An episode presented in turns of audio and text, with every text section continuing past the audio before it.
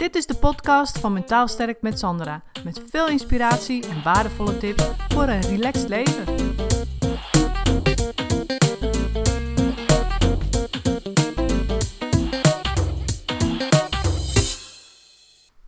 Het is nu februari en uh, het is een behoorlijke tijd geleden dat ik een podcast heb opgenomen.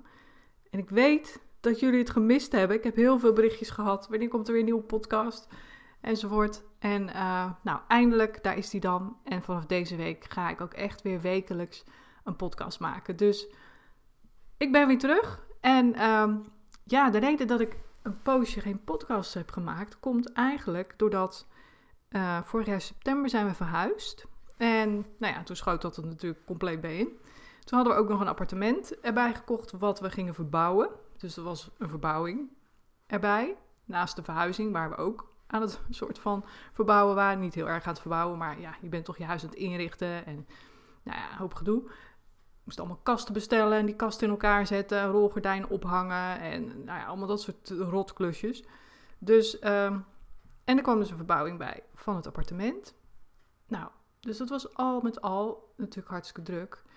En um, net toen alles een beetje gesetteld was, dus we zaten hier in huis, het was eigenlijk allemaal klaar. Nou, het appartement was klaar en verhuurd ook. En uh, nou, toen dacht ik van, goh, nou kan ik wel weer eens beginnen. En toen werd ik ziek. Toen lag ik eigenlijk van de een op de andere dag in het ziekenhuis. En ja, dat is nu twee maanden geleden. En ik dacht ook eigenlijk, ik wacht even tot ik helemaal hersteld ben. Um, zodat ik er niet meer zo in zit. Want als ik dan een podcast ga opnemen, dan wordt het zo'n klaagverhaal. Weet je wel, van oh, ik heb zo'n pijn en zo. En daar hebben jullie allemaal helemaal niks aan. Dus nu ik uh, twee maanden verder ben, dus ik heb nog even gewacht, ook met de podcast opnemen. Vanwege die reden. En nou ja ik, uh, ja, ik kan het even kort vertellen wat er precies gebeurd is. Ik heb ook wel een mailtje gestuurd. De meeste van jullie weten het wel, maar voor het geval je het helemaal niet weet, toch eventjes bij deze, uh, nou ja, wat er gebeurd was. Ik ik had een uh, geperforeerde blinde darmontsteking. Dat betekent dat die uh, was geklapt, zeg maar. En dat eigenlijk heel mijn buik, buikvlies, hè, dus waar al je organen en zo in zitten, was helemaal ontstoken. En dat gebeurde op een, uh, ja, op, op een zaterdag of zondagochtend. Zaterdag was het, geloof ik. En ja, ik kon van een op het andere moment kon ik helemaal niks meer. Het was gigantische pijn. En ik dacht echt van dit is helemaal mis. Want ik, het zweet brak me uit. Ik droop letterlijk van het zweet. En ik dacht, nou, wat is dit? Dus ik raakte ook soort van in paniek. Want ik kon het helemaal niet, niet thuisbrengen in eerste instantie. Dus ik heb 112 gebeld, voor het eerst in mijn hele leven. Nou, je snapt, dat, dat doe je natuurlijk niet zomaar. En uh, dus dat was voor mij echt gewoon, ik denk, nou, nu, ik dacht er nog geen eens over na. Hup, 112. Ik denk, dit is niet goed, jongens, dit gaat echt helemaal mis. En bij 112 zeiden ze eigenlijk doodleuk van, nou mevrouw, ik moet maar eens een beetje rustig doen. Haal eens een paar keer adem. En uh, ja, bel me even naar de hap. En toen zei ik, de hap, de hap. Ja, nee, gewoon naar de hap. En ik zeg, ja, maar ik, ik kan helemaal niks en dit en dat. Dus ik helemaal gillen en moeilijk doen. Nee, moest me even een, de hap bellen. Nou, en mijn man die was dus ook niet thuis. Die was net een boodschapje doen met mijn zoon. Dus ik hun bellen en ik kreeg ze niet te pakken. Zul je altijd zien.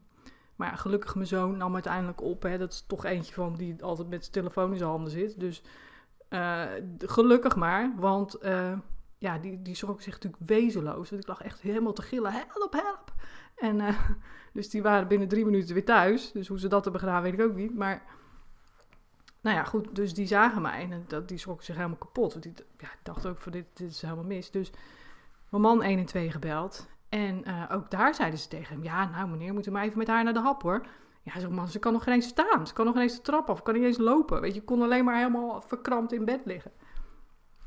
Dus um, hij moest echt lullen als brugman. Totdat er eindelijk iemand kwam. En dat was dus een broeder in zo'n ambulanceautootje. Nou, en die man, die zag meteen: oké, dit is echt uh, foute boel. Dit is een uh, blinde darmontsteking. En, en niet zo'n kleintje ook, zeg maar. Dus die ging bellen, bellen. Nou, hij ook weer overal lullen als brugman. Totdat er eindelijk een ambulance kwam.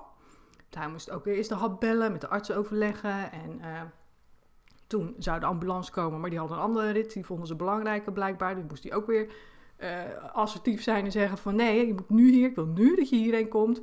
Want dit is belangrijker. Dit moet echt, dit is acuut. Nou, eindelijk kwamen ze. Dus er stonden ineens vier ambulance mensen stonden in, in huis. Waren ze met z'n vieren. En uh, nou ja, toen uh, kon ik natuurlijk niet lopen. Dus dan moest ik helemaal in zo'n, ja, ik weet niet eens wat het was, zo'n brancard wat je kan opblazen of zo. Weet je wel, dat wordt dan opgeblazen en dan zit je helemaal een soort van vast vacuüm gezogen. En zo hebben ze me dan met z'n vieren de trap afgetild. Nou, het was echt, echt een bizarre exercitie ook. Hoe dat, we hebben zo'n draaitrap, weet je. Dus ik hing op een gegeven moment half in het trapgat. Zo half in dat ding. En nou oh man. En een pijn en een pijn. En ik had wel morfine gekregen. Maar en het was ook echt super scary. Want ja, daar word je helemaal wazig van. Weet je, ik word helemaal wauws ervan. Dus ik, wat, gebeurt er, weet je? Nee, zegt hij, dat is de morfine. Ik zeg, oh, nou ja, maar dat is ook gewoon een hele rare gewaarwording. De pijn zakte wel iets, maar nog steeds op schaal van 0 tot 10 zat ik echt op een dikke 8. Dus um, in de ambulance was ook echt een, een, rit vanuit de hel. Want ja, die ging natuurlijk keihard met sirenes aan. En ja, dan lig je echt te schudden achter in zo'n ding. Dat heb ik me nog nooit gerealiseerd. Maar als je dus pijn hebt of je hebt iets en je ligt in een ambulance, nou echt, echt relaxed is dat gewoon niet. En ik moest me echt vasthouden en schrap zetten om ja, niet uh, uh, heen en weer gegooid te worden, zeg maar. Met al die pijn die ik natuurlijk had in mijn buik. En, maar goed, daar kreeg ik ook weer morfine. En uiteindelijk, nou, lang verhaal kort. Ik kwam dus bij de spoedeisende hulp. Daar hebben ze dan echo gemaakt. Toen zagen ze wat er aan de hand was. Toen ben ik vrijwel direct daarna geopereerd. En ja, toen moest ik herstellen. En ik heb in eerste instantie twee weken in het ziekenhuis gelegen. Omdat daar, uh, ja, omdat ik natuurlijk um, koorts had. En mijn ontstekingswaarden bleven maar stijgen. Dus zolang die niet daalde, moest ik in het ziekenhuis blijven. En nou ja, ik heb een paar keer, ik heb nog van alles daar meegemaakt. Ik moest allerlei MRI-scans, ik moest een maagzonde, ik moest een, een piklijn. Ik weet niet of je dat kent, maar dat is zo'n ding in je arm. Dat is dan voor de voeding. Dat gaat dan naar je hartslagader en dat, dat doen ze dan via een ader in je arm. Omdat ik niet kon eten en drinken, want ja, van binnen lag natuurlijk alles overhoop. Dus ik kreeg uh, voeding ook via nou ja, die piklijn dan. Dus dat schrijf je niet PIK, maar PICC hoor. Ik heb het opgezocht. Dus, uh, maar dat zo heet, geen idee. Maar het is echt bizar. toen ze het over hadden, dacht ik, wat, hebben, wat bedoelen ze nou toch? Ja, voor hun is dat een hele normale term natuurlijk. Maar ik, ik heb, ik had waarschijnlijk, ik heb, ik heb nu, of jij hebt nu hetzelfde als wat ik had waarschijnlijk toen. Dat je denkt, hè, piklijn? Nou ja, maar goed.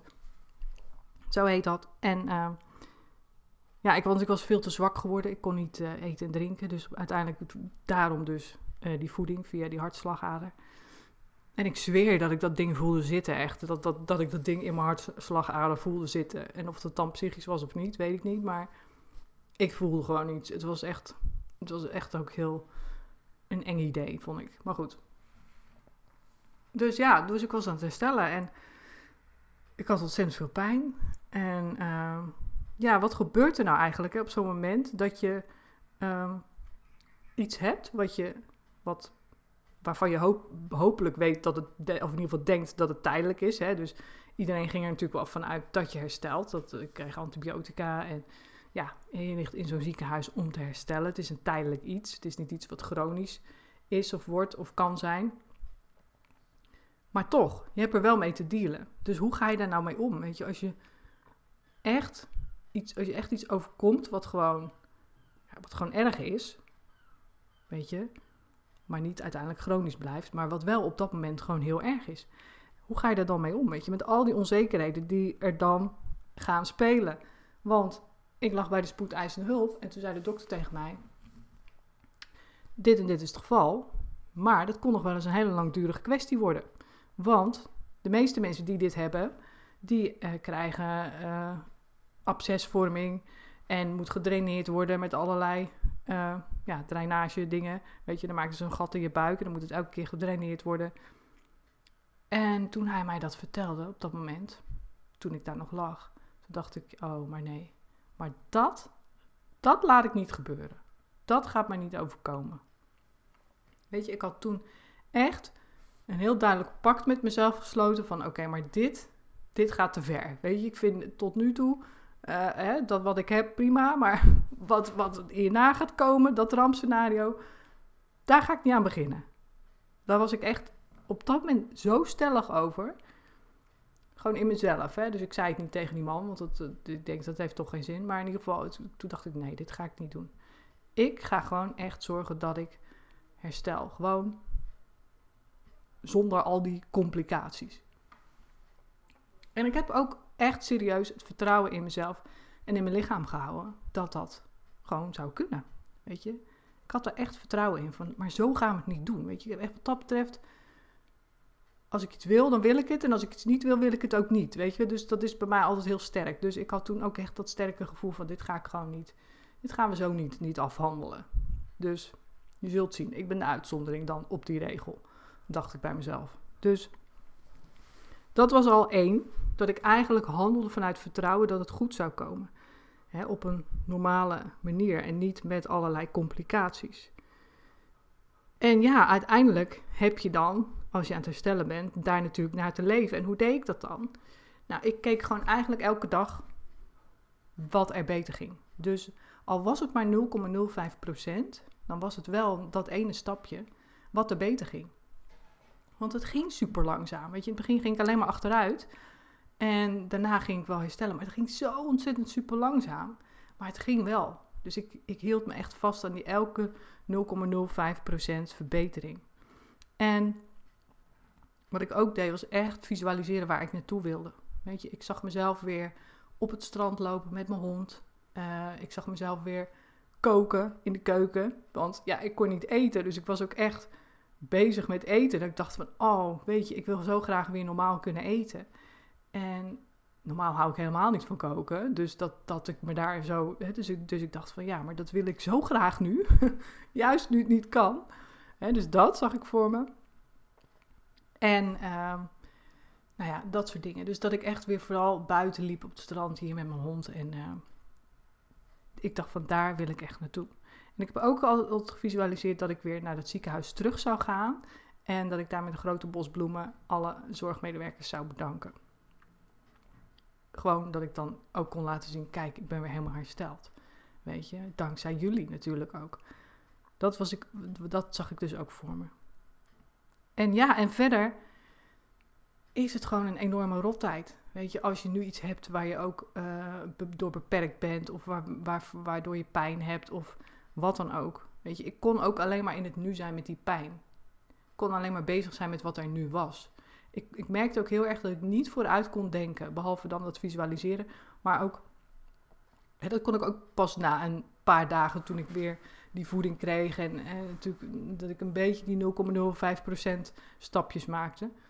Maar verder ben je eigenlijk alleen maar in het nu. Ik kon niet denken aan plannen of doelen. Of wat zou ik eens gaan doen als ik uit het ziekenhuis kom uh, qua doelen stellen. Nee, echt helemaal niet, weet je. Alles was gewoon helemaal weg. Alles wat ik normaal doe en deed. Dus alle dagelijkse dingen, alles wat ik hiervoor doe, alles gewoon, uh, wat, ja, mijn werk was gewoon helemaal weg. Ik kon er niet eens bij in mijn gedachten of zo. Het was zo raar ook, dat je gewoon helemaal alleen maar met jezelf bezig bent op dat moment. Gewoon echt alleen maar met jezelf. Kon, ik had echt zo genoeg aan mezelf, dat ik niet eens bezig kon zijn met uh, nou, degene die, die bij mij op de kamer lag bijvoorbeeld. Want er was ook nog zo'n dingetje. Ik werd dus wakker na die operatie. En ik lag daar in een kamer met vier mensen. Maar ik had het idee dat ik daar met 18 mensen lag. Want die zaten me toch te ouwehoeren en te ouwehoeren over Linda de Mol en wat voor vakvrouw dat was. En over de Zwarte Piet uh, discussie. Vroeger was een Zwarte Piet gewoon een Zwarte Piet. En uh, nou, dan was je bang van hem en dat hoorde zo. En weet ik veel, weet je, het was bizar. Ik was net wakker. Ik kreeg dat allemaal over me heen. Niet dat ze tegen mij hadden, maar ik, dat hoorde ik natuurlijk direct. En ik, ik, was, ik was wazig, ik was bizar, idioot voelde ik me. En ik had natuurlijk pijn. Dus het eerste wat ik, wat ik uh, zei tegen de zuster, die toen even bij me kwam kijken. Weet je, doe ze bloeddrukken meten en zo, weet ik veel allemaal. Je koorts meten en alles. En uh, het eerste wat ik tegen haar zei was, mag ik hier weg? En toen zei ze, nee mevrouw, u bent net geopereerd, u moet nog herstellen. Ik denk, nee, nee, dat bedoel ik. Ik wil weg van deze kamer. En waarschijnlijk klonk ik echt heel uh, wanhopig. Want ze keek me echt zo aan van, ah, van, oh ja. Ik zeg, ik kan hier niet tegen hoor. Dit, al dit, zo kan ik niet. Ik, ik, wist ook gewoon, dit is niet goed voor me. Zo kan ik niet herstellen. Met, in zo'n kakelhok, weet je wel. Vanuit hooggevoeligheid is het natuurlijk een drama als je daar ligt. Dus ze zei, ja, ik zal kijken wat ik kan doen. En eigenlijk ging er een halve dag of een dag voorbij, weet niet meer precies. En toen kwam ze naar me toe en zei ze, mevrouw, ik wil even met u praten. En dacht ik, oh shit, foute boel, ik heb een absces. Dacht ik toen, ja, dat is toch het eerste wat je dan denkt. Zij, dat sloeg ook helemaal nergens op, want ik was net geopereerd. Dat, nou, maar goed. En uh, toen zei ze, nee, ik heb een andere kamer. Ik zei, oh, nou, fijn. Nu, nu erheen dan, dus mag ik daar nu heen? zei ze ja. Nou, dat deed ze ook meteen. Hup, rukte al die slangen los en uh, hup, ging ze. Ik denk, nou, fantastisch. Joh. Echt, die meid die ben ik nog zo dankbaar tot op de dag van vandaag. Want toen kwam ik dus bij een, uh, een oudere man op de kamer te liggen. En uh, nou, die zei niet zoveel. Hij lulde wel ontzettend veel tegen de zusters. Weet je, elke keer hetzelfde verhaal. Maar goed, uh, op een gegeven moment wist je, oh ja, komt weer dat verhaal. Dus, dus op zich was dat dan ook nog, ja, aan de ene kant heel irritant, maar aan de andere kant wel gewoon ook te doen. Hè, want het was niks nieuws wat je elke keer hoorde. Maar uh, verder was hij stil. En hij zei niks tegen mij en ik ook niks tegen hem. En dan kun je denken, nou, is ook niet aardig. Nee, nou ja, ik was daar ook niet mee bezig. Ik was totaal niet bezig om aardig te zijn of sociaal te zijn of sociaal gevonden te worden. Je bent echt alleen maar bezig met jezelf. En dat is gewoon een soort van heel asociaal, maar het, het, was gewoon zo. En uh, bovendien wilde ik hem ook niet echt een soort van aanhalen. Dat klinkt dan ook lullig, maar weet je, als jouw mensen, ja, die zitten vol met allerlei, uh, ook vaak moeilijke verhalen. En ik denk, ja, als ik, als ik nu sociaal ga doen, dan gaat hij tegen mij zijn verhalen ophangen. Weet je wel, dat voelde ik al aankomen. Dus ik denk, nee, moet ik ook niet doen. En inderdaad niet zo gezellig voor hem, maar dat is dan heel erg jammer, weet je. Hij had zijn vrouw en hij had zijn zoon die belde en hij komt tegen de zusters kletsen. Ik denk, het is wel goed. Dus, nou ja, op die manier. Dus ook als je ergens voor aan het herstellen bent, heb je natuurlijk ook nog steeds voor jezelf op te komen. En ja, de situatie zo te creëren of proberen te creëren dat het voor jou het beste is. Hè, wat voor jou werkt. Want anders, ik zweer het je, als ik op die kamer was blijven liggen, ik was echt, ik was echt, nou, dan had ik daar drie of vier weken gelegen. Want het zat ook naast een kamer waar ze dan al die urine en zo wegspoelen. En dan kwam heel het raar geluid ook van dat, dat, dat ding wat dan ging spoelen. En man, dat was ook net alsof de wereld verging, weet je wel. Dat ik dacht, wat is dat toch elke keer? Nou, dat soort dingen. En het lag precies in de loop van de gang. Dus je hoorde iedereen voorbij lopen. En iedereen. Nou, het was, in zo'n ziekenhuis is het sowieso al heel druk, weet je wel. Met, uh, nou ja, ze komen uh, vier keer per dag komen ze van de voeding. Weet je, komen ze ontbijten en dan weer een kopje thee. En dan weer lunch en dan weer een kopje thee. En dan weer avondeten. Man, die, die bleven ook maar in en uitlopen. En dan ook de bloed, uh, mensen bloed prikken komen elke ochtend. En dan komen de dokters weer of de, de assistenten daarvan. Dus het is al zo druk, weet je. Maar goed, oké. dus ja, wat, wat doe je inderdaad als je dus te maken hebt met iets wat nu moeilijk is? Een ziekte of iets wat, moeilijks wat je overkomt. En je weet het is wel tijdelijk. Wat doe je dan? Nou, wat ik dus echt, wat mij ontzettend heeft geholpen is kijken naar elke 0,05% verbetering. Of misschien is het maar 0,01%, weet je, maar het is er elke keer één. En handelen vanuit vertrouwen dat het goed komt. He, met jezelf een pact sluiten van jij en ik, je lichaam en ik samen gaan dit gewoon regelen. We gaan gewoon zorgen dat dit goed komt. Hoe dan ook. En ook verdriet, weet je, er laten zijn. Dat is ook een hele belangrijke. Soms was ik gewoon echt, weet je, dan lig je gewoon te janken van, van ellende. Gewoon zo simpel is het. En nou, oké, dat is dan ook prima. Weet je, daarna had ik ook altijd zoiets van: oké, dat was even lekker. Weet je, dat voelde gewoon even goed. Want dat heb je ook nodig. En wat ook belangrijk is, dat je mensen om je heen hebt die dat snappen. Die ook gewoon je verdriet er laten zijn. Weet je, wat er niet tegen je gaan zeggen van ja, kom op en uh, nou, stel je niet zo aan. Het valt toch wel mee. Of nee, die gewoon ook snappen. Je hebt verdriet en je, voelt je kloten. En laat het er allemaal maar zijn. Weet je wel. En die mensen heb ik gelukkig om me heen. Dus ja, dat helpt natuurlijk ook enorm. Dus ja, en uiteindelijk uh, mocht ik uh, een keer naar huis. Toen had ik nog wel koorts, maar mijn ontstekingswaarden die uh, waren aan het dalen. Dus dan laten ze je uiteindelijk gaan. En uh, nou, toen heb ik thuis hersteld. Dat was ook nog een behoorlijke, best wel zware periode. Waarin mijn man en mijn, man en mijn zoon ook echt veel hebben gedaan voor me. Echt al gekookt, het hele huishouden. Dat deden ze sowieso natuurlijk ook toen ik in het ziekenhuis lag. Maar best wel een behoorlijke tijd nog dat ik dat, uh, voordat ik dat weer eigenlijk zelf op ging pakken. En ik kan nu eigenlijk zeggen dat ik sinds een week of twee pas echt weer helemaal voor 100% draai, zeg maar. In alles wat ik voorheen deed, doe ik nu ook. dus de hond uitlaten drie keer per dag. Koken, uh, gewoon het huishouden. En uh, ja, gewoon de normale dingen eigenlijk. Dus dat is pas sinds twee weken. En ik ben nu twee maanden uit het ziekenhuis. Dus dan ja, zit je ook echt wel inderdaad een herstelperiode van ruim zes weken daarna. En ik ben wel begonnen met werken al eerder, omdat ik wel gewoon kon zitten en praten en luisteren. Dus dat ging wel. Maar dan merk je ook dat je energie nog niet uh, op het normale niveau is. En dat, dat is nu eigenlijk pas sinds twee weken terug. Dus ja, dat heeft gewoon echt veel tijd nodig gehad. En nu ik zo terugkijk, denk ik van joh, dat was echt gewoon. Ja, weet je, nu, nu kan ik het me al bijna niet meer voorstellen dat ik zo'n pijn heb gehad. Nu ben ik het alweer bijna vergeten hoe het echt voelde. Weet je, dat is ook zo gek, dat je het soort van gaat vergeten of zo. Dat je helemaal niet meer precies weet hoeveel pijn je, je had. Dus ja, maar ik heb in ieder geval weer met mijn hond ook op het strand gelopen. Dus alles wat ik, heb, wat ik, me, wat ik visualiseerde, wat ik voor me zag, dat is gebeurd. En echt, die dankbaarheid die je dan voelt, wow, die is echt, die, die is echt next level, weet je. Dat je ochtends wakker wordt en dan geen pijn meer hebt. Dat je met de hond het strand over kan. Dat ik weer in normaal tempo kan lopen. Dat ik kan fietsen. Dat ik. Ja, gewoon die kleine dingen, weet je, die, die, die normaal heel normaal zijn dat je die weer kan. En die dankbaarheid die je daarvoor voelt, die is echt super bijzonder. Nog steeds als ik ochtends opsta, denk ik, oh weet je, ik kan gewoon opstaan. Zonder dat ik eerst in allerlei moeilijke bochten moet wringen. Of eerst half op mijn zij en dan mezelf moet opduwen. Of weet je wel, dat ik dan half krom voorover gebogen uh, naar de wc moet lopen. En weet je, dat soort dingen. Dat, dat is allemaal niet meer. En daar ben ik me nog steeds van bewust, hoe fijn dat is. En ook vooral dat normaal kunnen lopen. Want ik, ik liep achter een rollator hè, in het ziekenhuis. Ik kon net uh, eh, 30 seconden lopen achter een rollator. Net als een, een, een, oude vrouw van 89 liep ik voorover gebogen achter die rollator te schuifelen door de gang. En dat ben ik ook nooit vergeten. Dat, dat, dat beeld van mezelf, weet je, dat, dat gewoon zo bizar. Dat elke keer als ik nu normaal buiten loop, denk ik, oh, ik kan gewoon normaal lopen. Weet je, zo dankbaar voor. Dus uiteindelijk heeft het me ook wel heel veel gebracht. Weet je, het, het brengt je zo terug naar jezelf.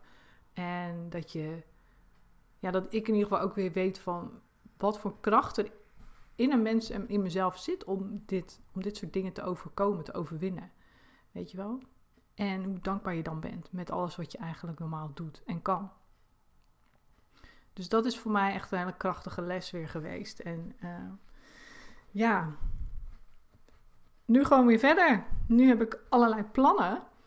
Ehm, en nou ja, niet alleen plannen. Ik ben gewoon bezig met van alles. Want ik heb uh, eigenlijk net op het randje, toen ik net nog niet bijna wel hersteld was, heb ik uh, drie dagen in Amsterdam gezeten. En uh, word ik ondertussen geholpen door een business coach die mij helpt met hele toffe dingen. Dus dat ga je binnenkort allemaal merken op mijn website, in mijn webinars. En alles gaat veranderen. Maar het wordt echt zo gaaf. Dus ik heb echt weer helemaal um, ja, de spirit te pakken om lekker hiermee verder te gaan. Ik heb echt super veel zin in. En ik hoop jullie ook. Dus ik zou echt zeggen, blijf tuned gewoon vanaf nu af aan. En volg me op Instagram, Facebook of waar je dan ook het liefste zit. YouTube ga ik elke week twee nieuwe video's uh, lanceren. Ook geheel in nieuwe stijl.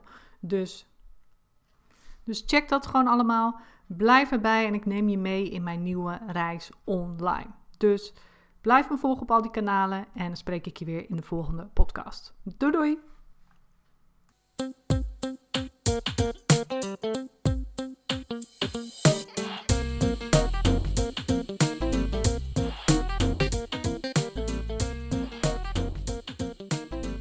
Bedankt voor het luisteren. Wil je meer weten over mijn online videotraining of wil je graag mijn 1 op 1 hulp via Skype of in mijn praktijk? Mail me dan op contact@mentaalsterkmetsandra.nl.